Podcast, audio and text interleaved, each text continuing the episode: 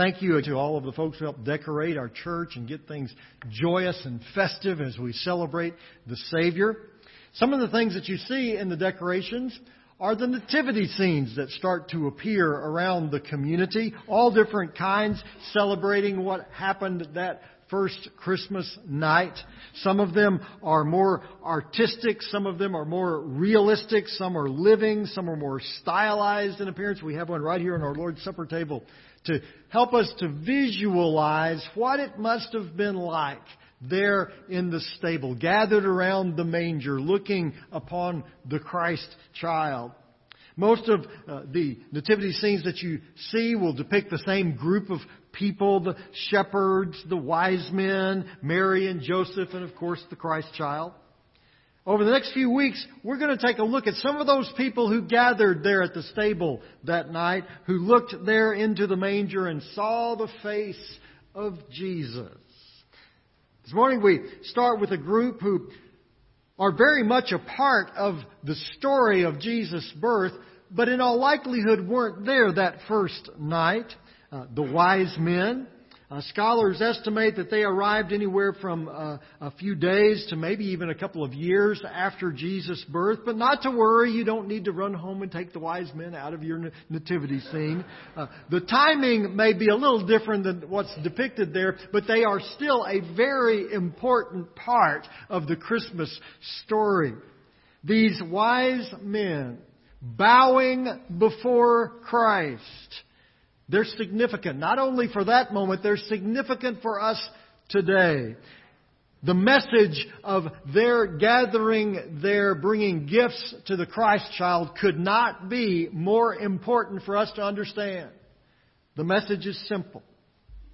Jesus is our King. So who were these three fellows? And actually we don't know exactly how many of them there were.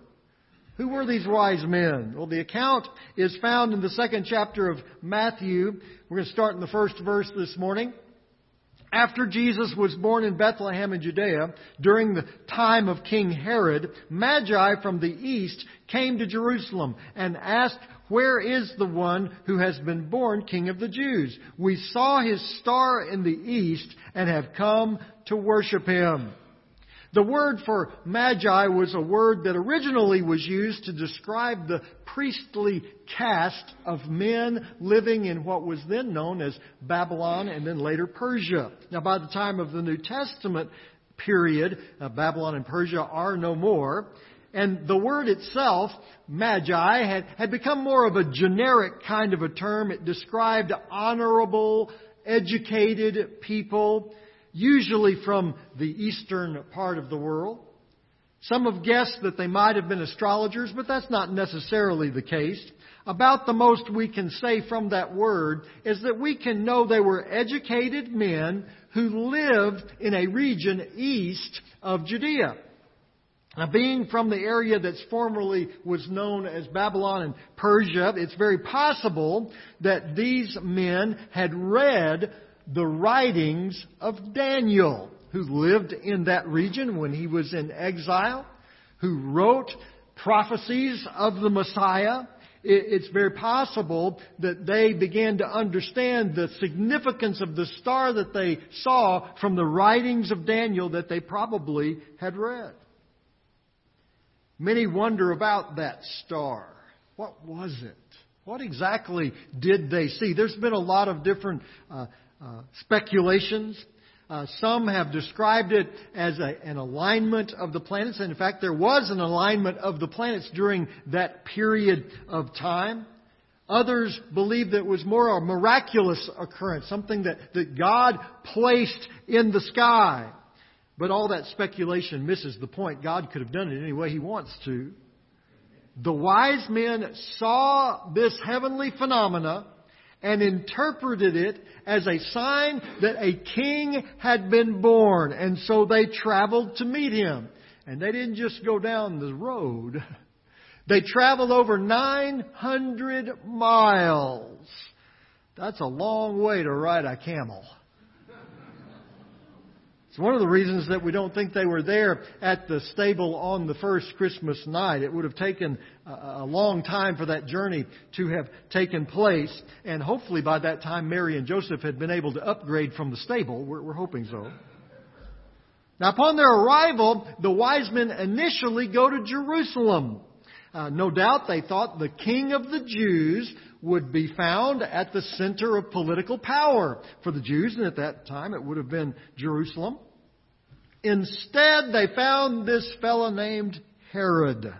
And Herod was none too excited to hear this account of a birth of someone that these men were calling the King of the Jews.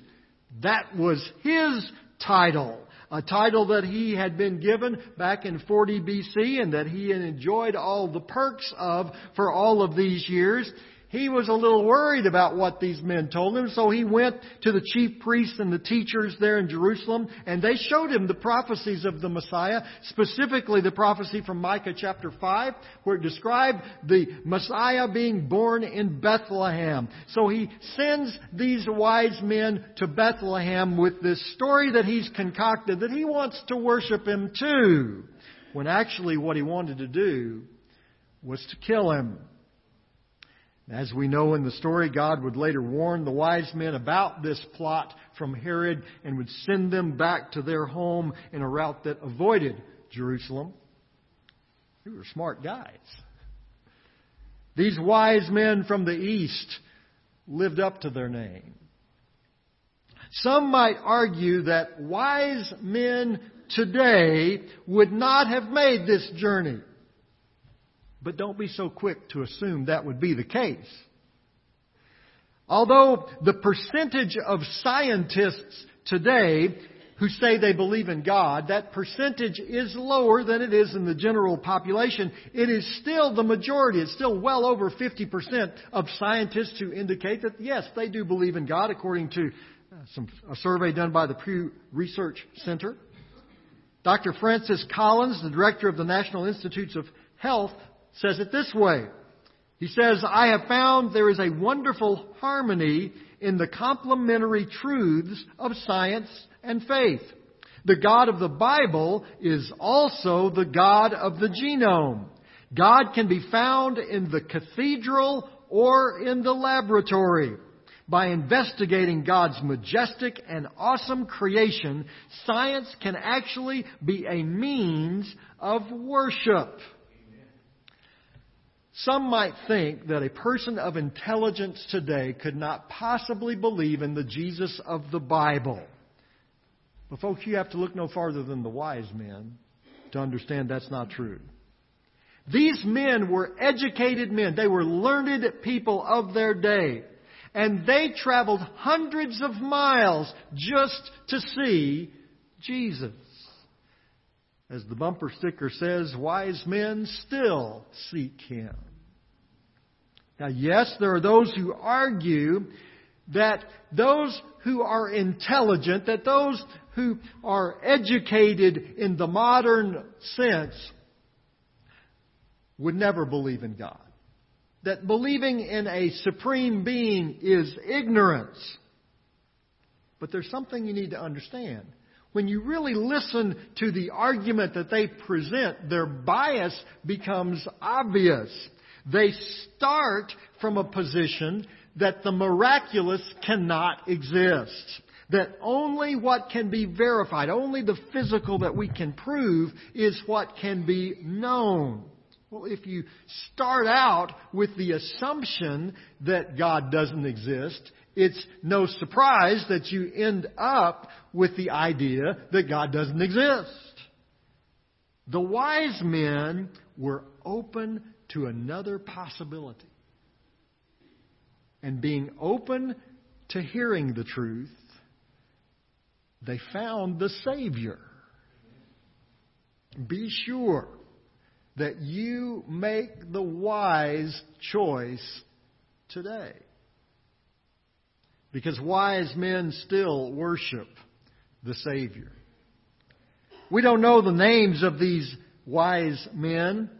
Uh, and despite the depictions in the manger, uh, scenes that you will see, and, and, a famous poem that was written, We don't know how many of them there were. There may have been three, or there may have been more, or there may have been less.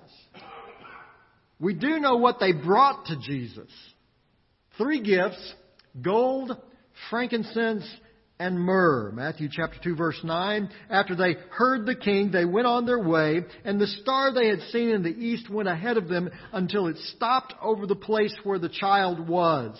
When they saw the star, they were overjoyed. On coming to the house, they saw the child with his mother Mary, and they bowed down and worshipped him. Then they opened their treasures and presented him with gifts of gold and of incense and of myrrh.